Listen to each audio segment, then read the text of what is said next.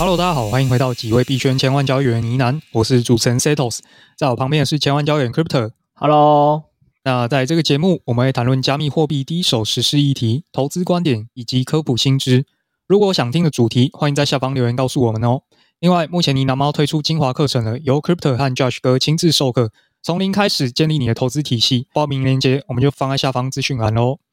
那切入今天的第一个主题吧。第一个主题。如何在熊市挑到便宜的真蓝筹 NFT？那我先简述一下背景哦。这原因是因为前几天我们就看到有一篇文章，他在讲说，你有多久没有打开 OpenSea 了呢？多数 NFT 专案在熊市一蹶不振的三大因素哦。大家都知道，过去这一段时间，NFT 跟以太币它是有相当强的这种正联动性的，就是说币价往上涨的时候，NFT 也会往上涨；那以太币往下跌的时候，NFT 也会往下跌，所以他们会有一个螺旋上升跟螺旋下降的关系。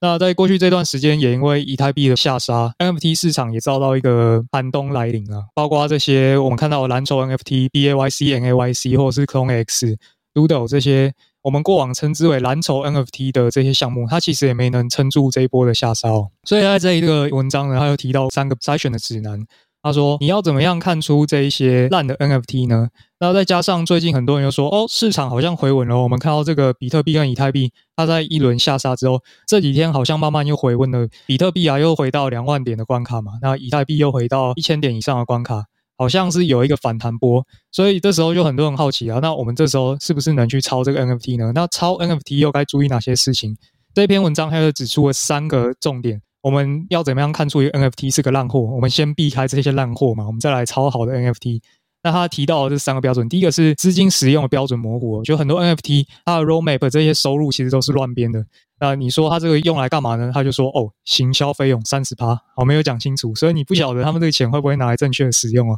第二个是无法维持收入。这其实是所有 NFT 项目的硬伤啊。其实有发过 NFT 的人应该都知道哦。我们自己作为项目方有深切的感受，就是 NFT 项目它在发售之后所收到的第一笔那个 mint 的钱，几乎就是他们的最大一个收入来源。那后面二级市场交易，你虽然可以收一个版税，但是在目前这种成交量下降的环境底下，其实大部分的 NFT 项目它是没有办法持续的创造正面的现金流的。那这样子可能会让它的开发团队也好，行销团队也好，可能都要面临裁员缩编、无以为继的这种状况。那第三点，我们就是看到他说不需要对 NFT 持有人负责，诶，这其实最残酷的一点啊，就是说这些 NFT 项目呢，他们都是存在链上的嘛，那也没有监管，它不是一个实体的公司，所以他今天随时说跑路也好，或者说他就是摆烂 soft rug，你其实没有办法对他造成什么样的制裁。啊，你想要告人，你也不知道去哪边告，所以综合以上这个三点呢，我们就可以先把这些烂货我们先剔除掉，那我们来找哪些是。真的好的蓝筹 NFT 可以抄，那 Crypto 你觉得抄蓝筹 NFT 这件事情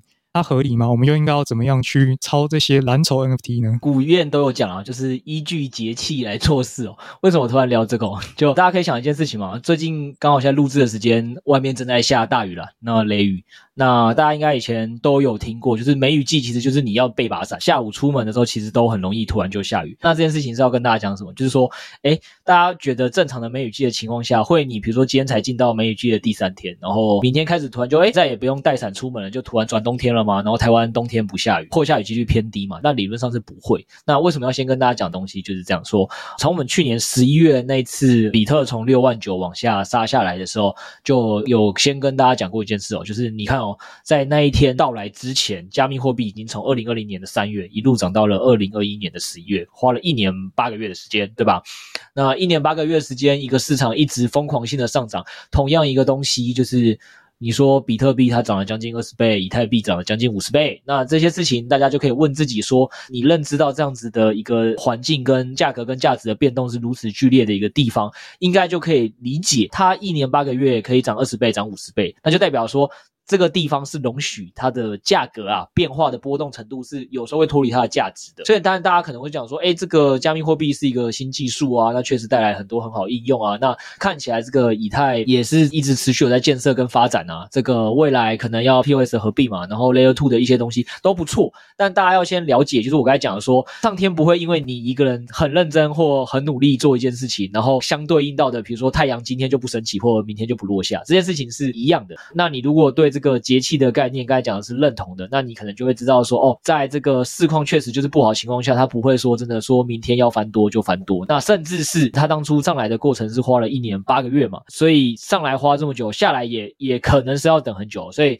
要跟大家第一个讲是为什么要从这个主题借题发挥啦，就我当初看到这个专案的时候，第一个就要先跟大家聊聊，不不要在这个时间点很快的时候就想说，哎，我要来抄底一些真蓝筹 NFT 哦，因为你真的不知道你现在觉得这些真的很认真做事的 FT，它的价格什么时候才会被正确的反映出它的价值哦？那如果这件事情就跟当初花了一年八个月的时间都可以是价格远远高过于价值脱钩，那你会不会超这一年多的时间，它你你买东西的价格一直都是持续的往下探，然后离价值很远，然后你抄的很痛苦哦，甚至是你开始怀疑自己的判断哦，就是说，哎，抄完之后又下跌了五十趴，我是不是抄错东西了？对，所以这件事情就是要先跟大家讲的一个概念是，可能我们先不跟他聊聊到底要怎么抄底抄到好的蓝筹 NFT，但确实为什么要拿这些他列的指标来跟大家聊聊，就是说我们今天作为在自己就在产业内的 builder，然后我们也发过 NFT 的项目，就我觉得这个逻辑啊，是跟你去现在想要抄底很多币是一样的，很多东西你可以再仔细想想，你把这些东西重新想清楚，会不会能抄底到一些好项目？不确定，但能让你少踩很多雷，这应该是确定的，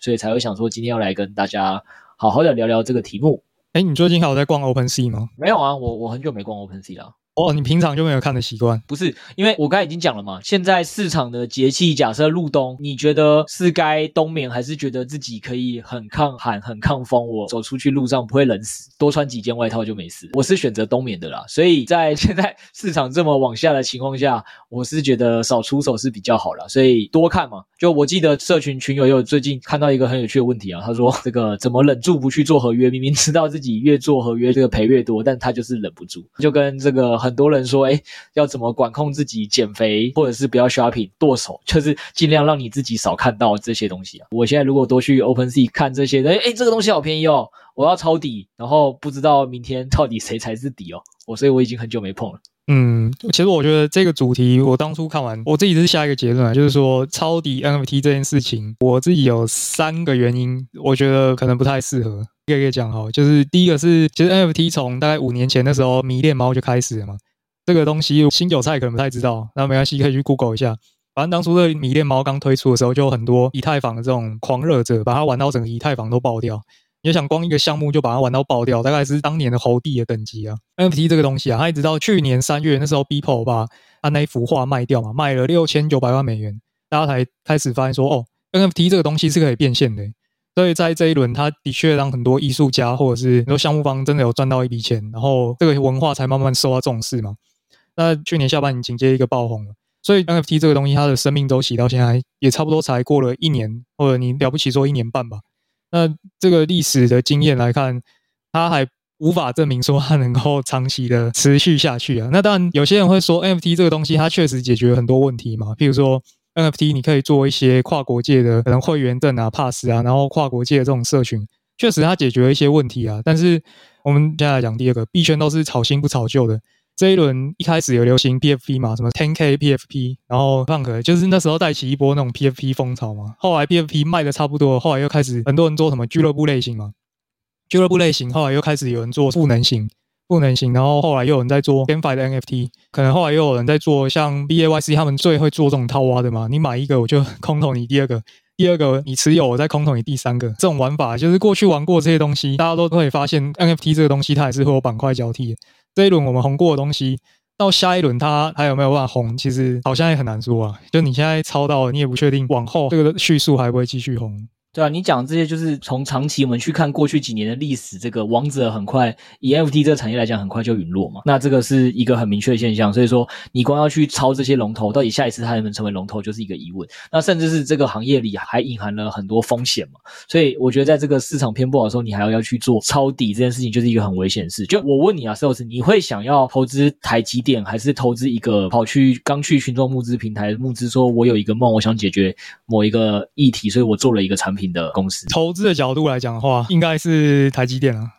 啊，你说新创那种可能会投一点点，因为有些真的做的让你觉得哇，这就是未来，投资一个梦想这种感觉，但不会认真的把它配置。但我觉得你如果是投资东西，你就会有个比较心理健康的概念吧，就是啊，这个东西假设真的不见了就不见了。就你刚才讲，他可能是买的是一个梦想，或者是你觉得真的是很想给这个团队一个鼓励都可以嘛。但你不会把它当做一个期待它会让你造成资产增值的一个投资吧？那我觉得讲回来这件事情，就是为什么这篇文章我觉得有一个要跟大家讨论的，你自己投资 NFT，你有没有想过一件事？如果你想要长持这个长持的 NFT 团队，到底要如何去让这个 NFT 能持续运作？就是去交付他承诺给你的产品或赋能给你。它持续的时间越长，它应该就是在烧钱嘛。在烧钱的情况下，它如果又没有新的收入的来源，它到底要怎么可以一直运作的下去，而不是慢慢的减值？就大家可以想象成是一张资产负债表。这间公司一开始上面有很多的现金，但是因为它的现金流一直是支出、支出、支出。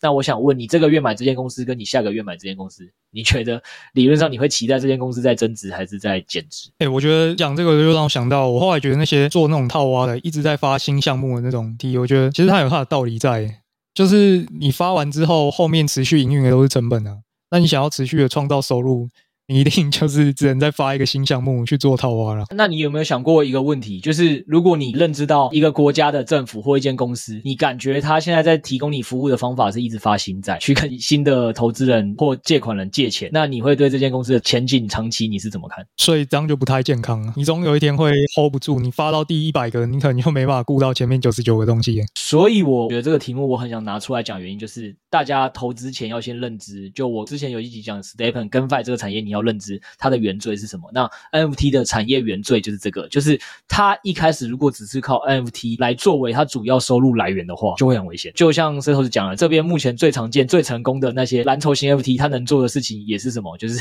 再发下一档 NFT，再下下档 NFT，让原本期待说买不起这个 NFT 的人，他可以抢到一样的权利或者是一样的这地位，感觉我们是同一个家族的，所以就会有人愿意支付。但这个东西终究是不可持续的，对吧？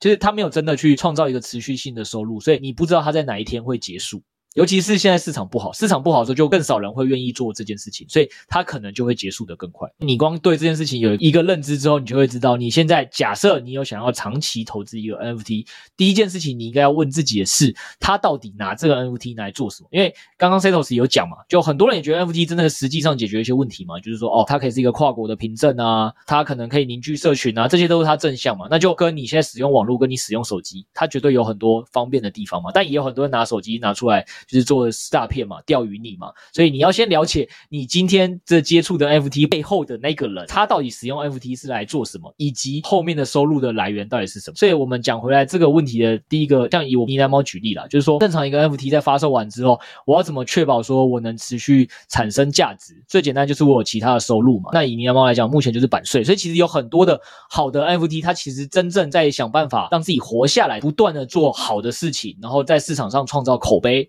然后有版税收入，但也提醒大家一件事情：如果一个项目你检视它感觉收入的来源都是靠版税收入，然后你也觉得它现在看起来版税收入蛮多的，不错，你也不要觉得这项目可以长持，你要一直观察这个指标。因为我可以跟你讲一件事情，就是 NFT 的总数通常就是有限的嘛。那如果这个 NFT 团队越做越好，会发生一个什么很囧的窘境？越做越好的话，职手都出去，然后大户会锁筹嘛，没有流通性。对，反而对这个 NFT 团队来讲，他很尴尬。我很努力把事情做好，诶，我赖以为生的收入在减少，因为版税收入在减少。所以这样真的就是说，这件事情从一开始我意识到 NFT 有这样的问题的时候，我们呢喃猫来讲，我第二个重点就是说，好，一定要有其他多元收入来支撑它。就是我不可能是靠发 NFT 这个收入，NFT 对我当初来讲发出去就是我讲的凝聚社群，给社群共识，然后确实也很快的形塑了一个品牌，所以都是好事。但你不能期待这件事情长久的让你这个团队变得越来越有价值，就让你这个品牌的价值越来越高。所以下一个东西是你要创造价值前，你首先要有办法生存嘛，对吧？你就是持续在这市场生存，然后应对不同状况下，你才有机会持续创造新的可变现收入来源。所以那时候第一个状况就是以我们团队来讲，我就想说要活下去，所以我做了另外一件事情，就是要把我们当初所有卖掉的 E 全部都已经转成了 U。然后这件事情其实跟他的资金使用的标准模糊有关。这件事情我觉得不要说 NFT 啦，公司也是啊。你真的知道台积电他怎么去使用他的资金吗？你我觉得这个东西大家看文章就是啊，因为现在 NFT 不好，所以你就觉得哦，他讲这些东西对对对就是这样。没有很多东西其实是共通的，你不可能真的了解一间公司怎么去使用他的资金，就你也不知道台积电怎么使用他的资金，但是。台积电长久以来的经营的方式，让你知道这个团队花资金的方式是什么，然后跟你的想象是一致的，就是哦，他会去投入很多的钱去建立自己的护城河，然后那个用资本支出去画出跟竞争对手壁垒，然后你选择相信，所以你把钱交给他做这件事。但台积电没有承诺你，他明年也需要继续扩张，他明年可以选择不扩张，所以不要讲的好像只有 NFT 是这样，你投资的任何一个加密货币，你投资的任何一间上市公司股票，你都不知道他怎么去使用资金。那我以我们那时候为例，就是你拿王那时候就。遇到一个问题嘛，我们大部分的 NFT 的一卖完是在二三月。好，那时候就有一个有趣的问题哦，那时候市场没有崩哦，就是以太大概还在两三千，从四千八掉下一点了，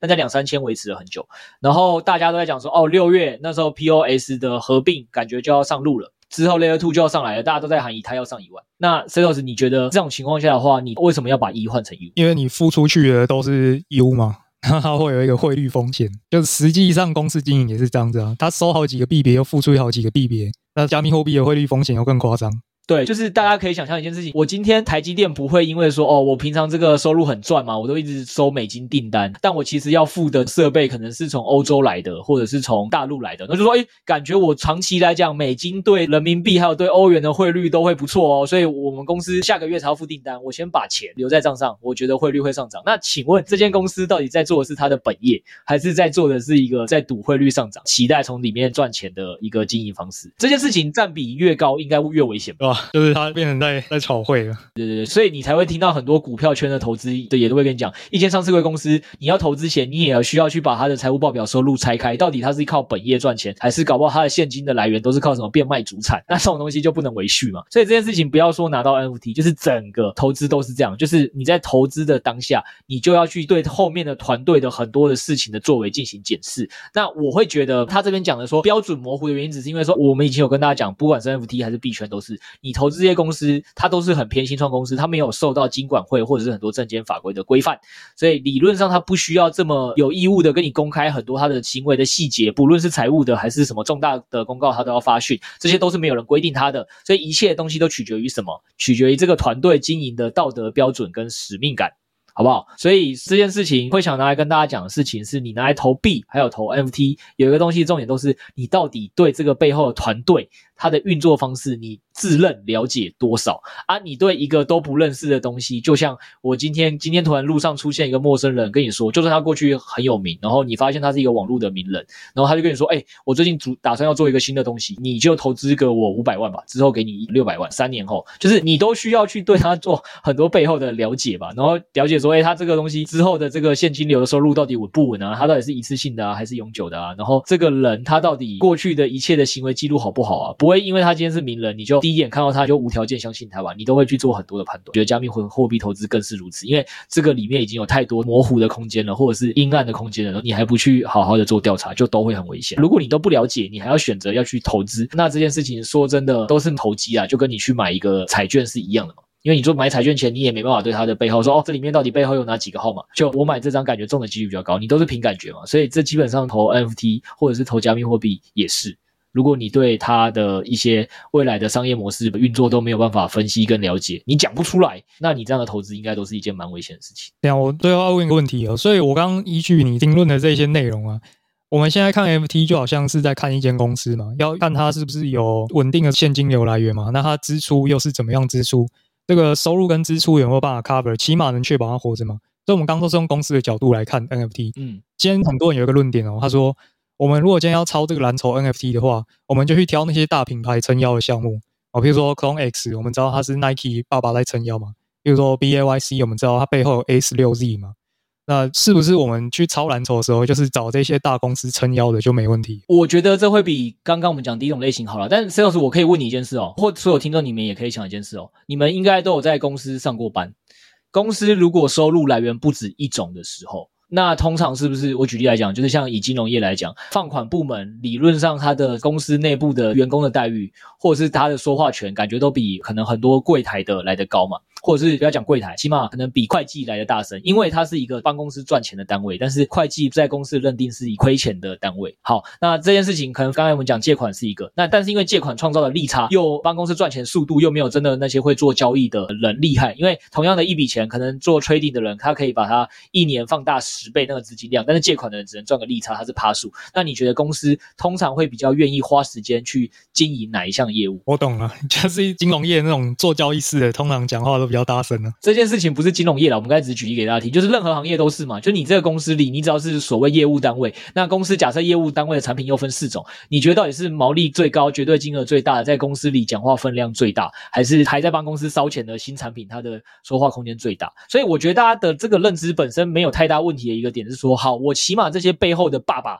出来做事情撑腰，这件事情有一个差别在哪？你了解这个团队背后是谁了吗？你以前很多时候投资是连背后团队是谁都不知道，所以理论上你这个单风险的几率或者跑路几率确实是降低了。但大家有没有想过一个问题？假设 Nike 跟 Adidas 他们只是觉得说，哦，他们觉得 Web3 是未来，所以他们愿意花一点钱来这边做市场的尝试，结果试了半年一年，诶发现诶好像不会为我们公司带来多少钱，或者现在看起来市场很不好，会不会我三四年后再来等产业转型好了，我们再加大投入就好？很难讲嘛，搞不好是三四年后他会发现，哎微博三产业又好了，我那时候再开始加大投入。那所以你有必要为了这两年可能市场还不好的时候就先进来抄底。呃，先不要讲那些大公司，大家有没有记得之前馆长有来发 NFT，然后他讲了一句话，他其实也没有要割你嘛，他就是他就跟你说，起码你拿这张 NFT，你确实有完整的赋能，就是你可以在我的网站这边去兑换嘛。那所以感觉上他是有个实质的等价的兑换。那他那时候为什么说他要发 NFT？因为他那时候第一次讲话很帅嘛。呃，因为大家都在发 NFT，所以馆长也要发 NFT。这件事情就跟这群人为什么最近会来发 NFT 一样的道理，或很多足球队的人都会发 ft 就是。所有的每个大公司，或者是很多那个网红品牌，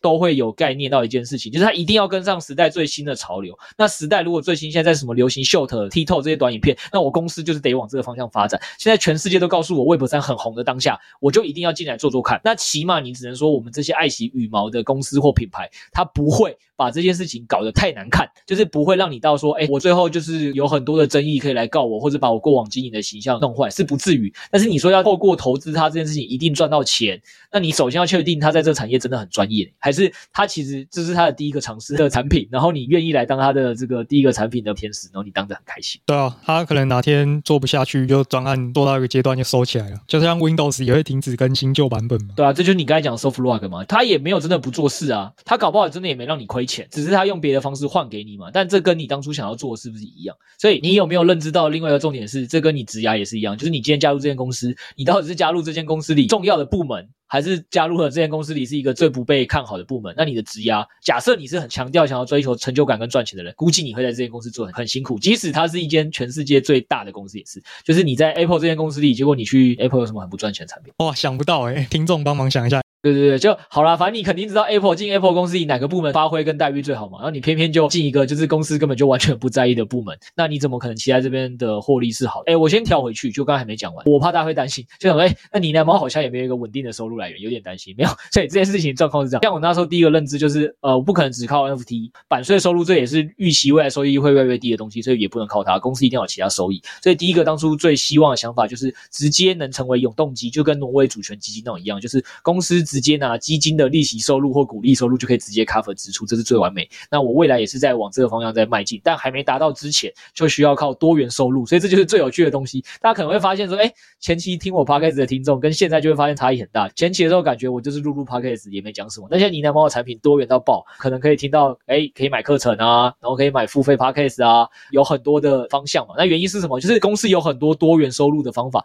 那这些多元收入的方法都是希望在这个公司确定能让资金永续的情况下去进行很多的发展嘛，然后这个东西也是鼓励大家思考，就是说你不要只是单纯看到了一家公司，诶，看起来他好像有其他收入哦。举例来讲，就是说刚才讲嘛，阿迪达斯他有其他收入哦，他们卖鞋本业很赚哦，所以投资这个 NFT 就没问题。大家要先了解说这个东西对这间公司未来的战略的重要度到底到什么程度，好不好？就是大家可以想象，就算呢喃猫未来如果真的就是持续发展，已经完全转正了，就说哦，这里的这个利息收入啊或各项收入绝对可以打平支出了，然后 Setos 你可以想象，但这间公司这样子打平收入之后，大概每年年终奖金可以发给你一千块，然后我可能可以领个两千块。你觉得你跟我会很有动力在这间公司里工作？嗯，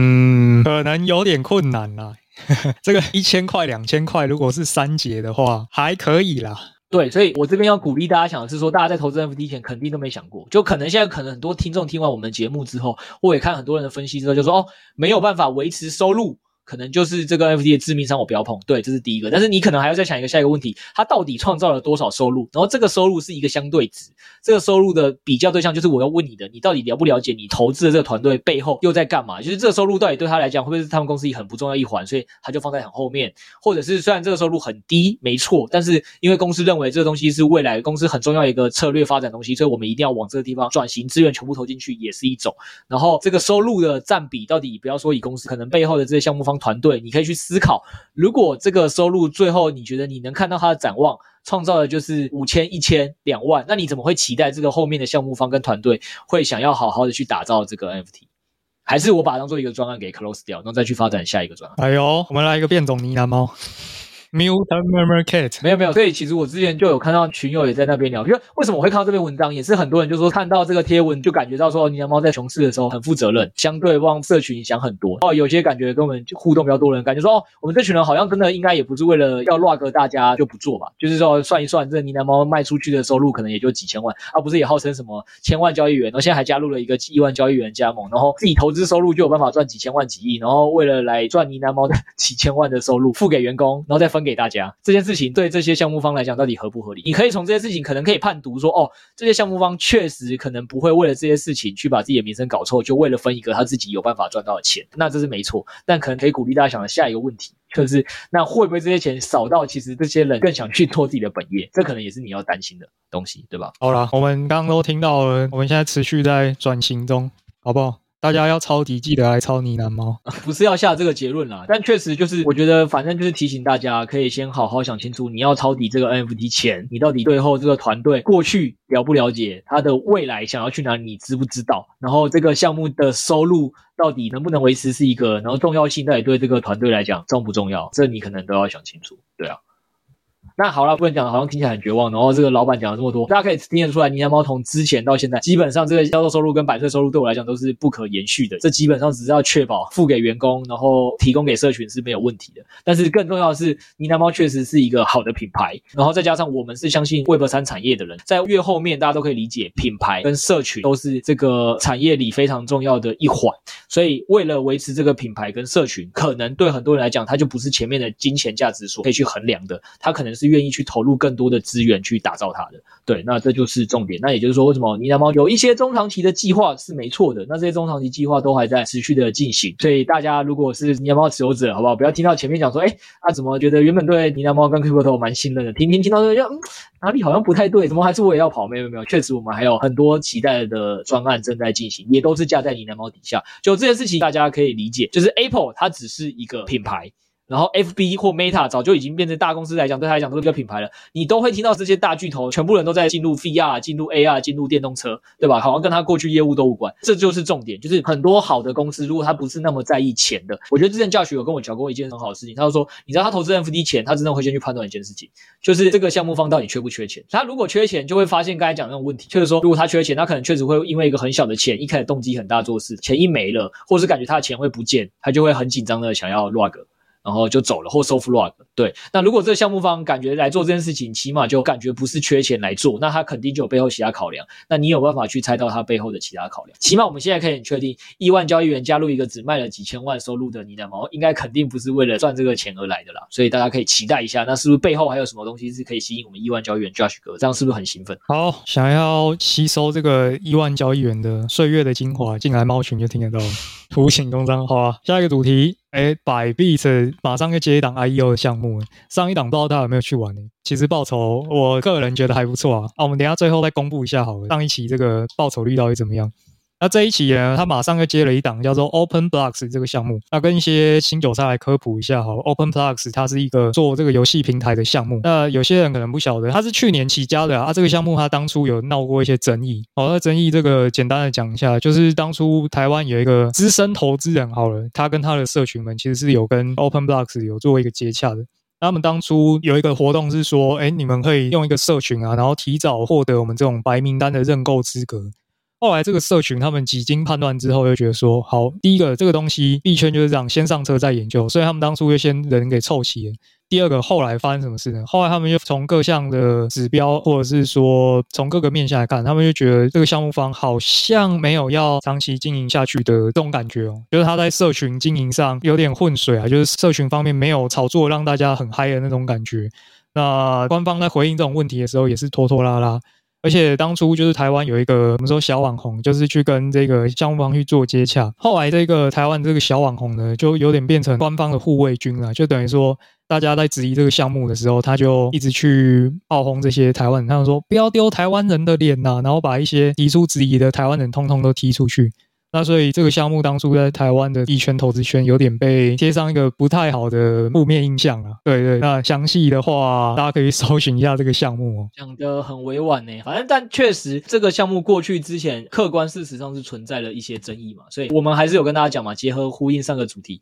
不单只是你投资 F T 的时候，你需要对它背后的团队你到底了解多少，你问问自己的问题。那这我觉得这次 Bybiu 上币的就是一个很好的案例了。当然它通过了 Bybiu 的审查，所以这件事情上。大家也可以选择，就是诶一到底要不要相信 Bybit 的审查？然后二当然就是说这个到底造次预算够不够？那刚才 Setos 讲的比较委婉了，我觉得就点一些状况了。反正起码之前这个项目方他过去在有一个专案的时候是有跟他讲的网红合作嘛，然后这个网红是甚至是有去在盗用别的 KOL 说哦，我们也很支持这个项目的东西拿出去发的，哦，所以也可以说是他合作不慎，这都不太确定。但总之就是你可以知道，第一个是他之前合作的时候好像就有一些信用上的争议，第二个点就是刚才 Setos 有讲的嘛，好像这个项目从去年到现在，在很多很夯的项目跟专案里，都有几乎推出类似的东西哦。你要说他 copy，负面解读是这样，你正面解读也可以想，有一个团队，他从市场牛的时候很努力的在跟上市场热点，到现在熊了，他也是很努力的在跟上市场热点，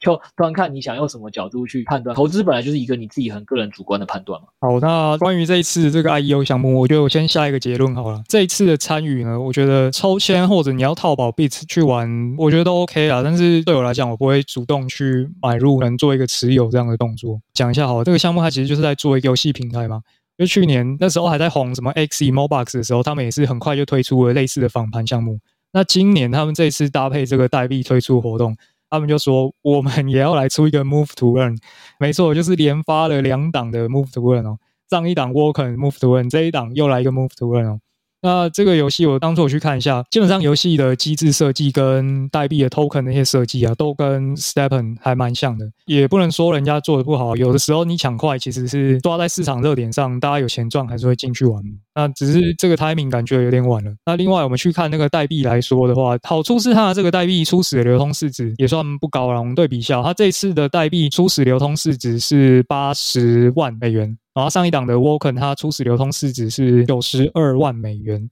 所以单看这个开盘市值来讲，只要盘子够小的话，要去拉应该都算容易了。啊，而且你去抽的话，基本上不太可能会破发。我不能讲一百趴不会破发，但是抽到的这种很难玩到破发。对于百币来讲，这也不是一个好的形象，所以去抽抽奖、去套保币去玩，我觉得都还 OK。那这个项目它的融资方式，今年它有公布了，四月的时候由这个 Shima Capital 领投。好，我知道大家应该没听过，我一开始也没看过。那另外还有网站的 Backer 就是赞助方这边，它有写到 Jump Crypto。整体来讲，它的这种融资方，唯一大家比较认识的这种 Big Name 大名字就是 Jump Crypto 了。不过 Jump Crypto 就比较尴尬了。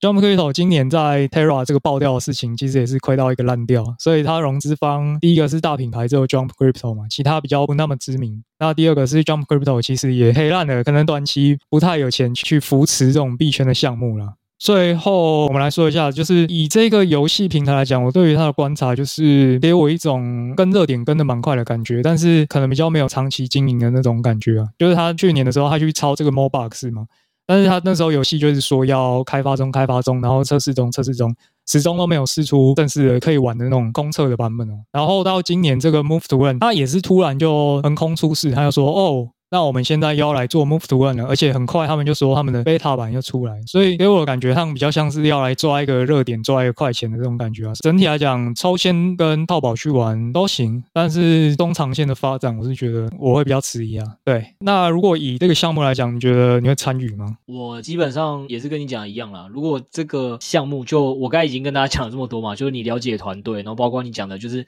感觉长期上。的续航力好像都没那么好的情况下，如果它是直接在交易所二级交易的话，我肯定是不会去买的啦。就是这跟我的投资的概念跟想法是不一样的。那因为它今天比较有趣的点，当然就是它是 IEO 嘛。那 IEO 你就会蕴含一些想象，项目方到底预算贴了多少啊？掰币应该也不会想让自己破发，就像你讲的。然后市值管理好像也管理的不错，就是盘子是不大。对，所以以这个角度而言，假设想要买乐透的话，可能还是会想试试啊。这纯粹是心态面，但可以给大家一个数据哦，因为大家也知道，我上一期其实是有去预判大家预判嘛，就是想说，诶，应该很多人现在手上已经没有 BIT，那是不是在这样的情况下，这个我去做 BIT 套保的效应是不错的。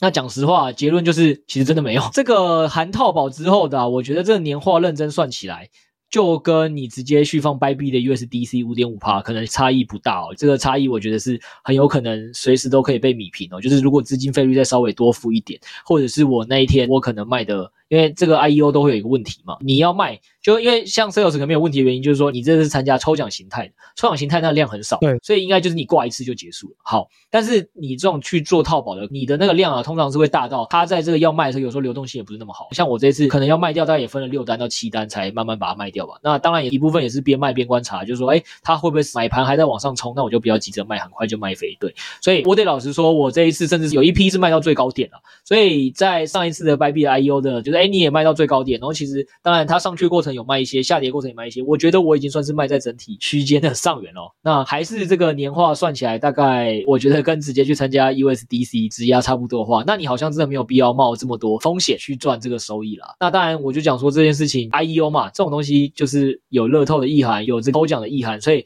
我不会因为上次的可能收益率不高，我这次就不参加。我觉得人都还是有一个呃自己的可能游乐性或赌性来讲，就是你还是会想试试看。所以对我来讲说，我这次还是会去参加这个 IEO。那但我不会像上次一样这么乐观对它的收益的预期啦，因为就我刚才讲的是，我对这个项目方的后面的整个基本面的了解比较多嘛。那有这些了解后，我就不会对它有太多的期待。然后我也觉得现在市场看起来好像这个有微幅反弹哦。我相信有很多没有在听我们节目的人，在这时候也很开心的，可能在这各种抄底吧。所以我觉得它现在 Beat 现货可能也增加哦，还有一点啊。，Beat 也现在也在那个宣布，他要打造自己的链了嘛，所以我觉得在这一系列现象来讲，都有可能造成这次抽奖的 IEO 状况可能没想象中的好了。我觉得有个东西要提醒大家，哎，就是大家上次也是有看到 Beat 说他宣布要回购股票嘛，然后宣布回购股票完之后，过不久，结果发现这个回购量可能不起作用，最后可能还是不敌市场的价格就跌下去了。那我觉得，当然你说发一个新的链是一个利好啦，但一件事情就是现在确实市场相对就比较是没那么 FOMO，我们也也跟前面大家灌输过很多次的概念了，现在这个市场是价值。跟价格是会脱钩的，所以你可能自己要判断一下说，啊，如果你是被单纯的做链的价格利好事件吸进去的，你要先想说，这个到底对你来讲是一个短期的投资，还是一个是长期的？对，那也不要说发生利好事件后就一直认为它一定会单边上涨，因为上次宣布库涨股后，其实 b 特 t 后来也是下跌，所以我觉得这部分倒反而是想要提醒大家的啦。我觉得蛮意外的，不玩套保的话，大概只有五到六趴年化报酬，可是抽签 CP 值超高诶。我分享一下我抽签，好，一抽签它是一百 USDT，你就可以进去抽，然后中奖率后来开奖是二十五 percent，所以四分之一的机遇你可以抽到，然后抽到之后，简单讲就是大概你的一百 U 会变成两百 U，中奖几率有二十五趴，超级 easy，然后投报率超级高。不小心就赚到一顿大餐，所以抽奖还是蛮划算的。对啊，还是鼓励大家抽奖啦啊！但我没有办法嘛，就我们资金量体规模也不同，就是我去参加抽奖赚可能二十五 U 或五十 U，对我来讲可能确实是微乎其微。然后另外一个点是哦，也跟大家分享了，就上次基本上你要出到上限只需要八万美金的比特你就会出到两万颗分配的上限。那这件事情也是提醒大家，如果你的手上要配的现金部位是稍微多一点的，这件事情也会影响你的收益率。我刚刚讲那情况还是算说没有打到天花板的分配情况的时候，含套保之后大概。就是五六趴，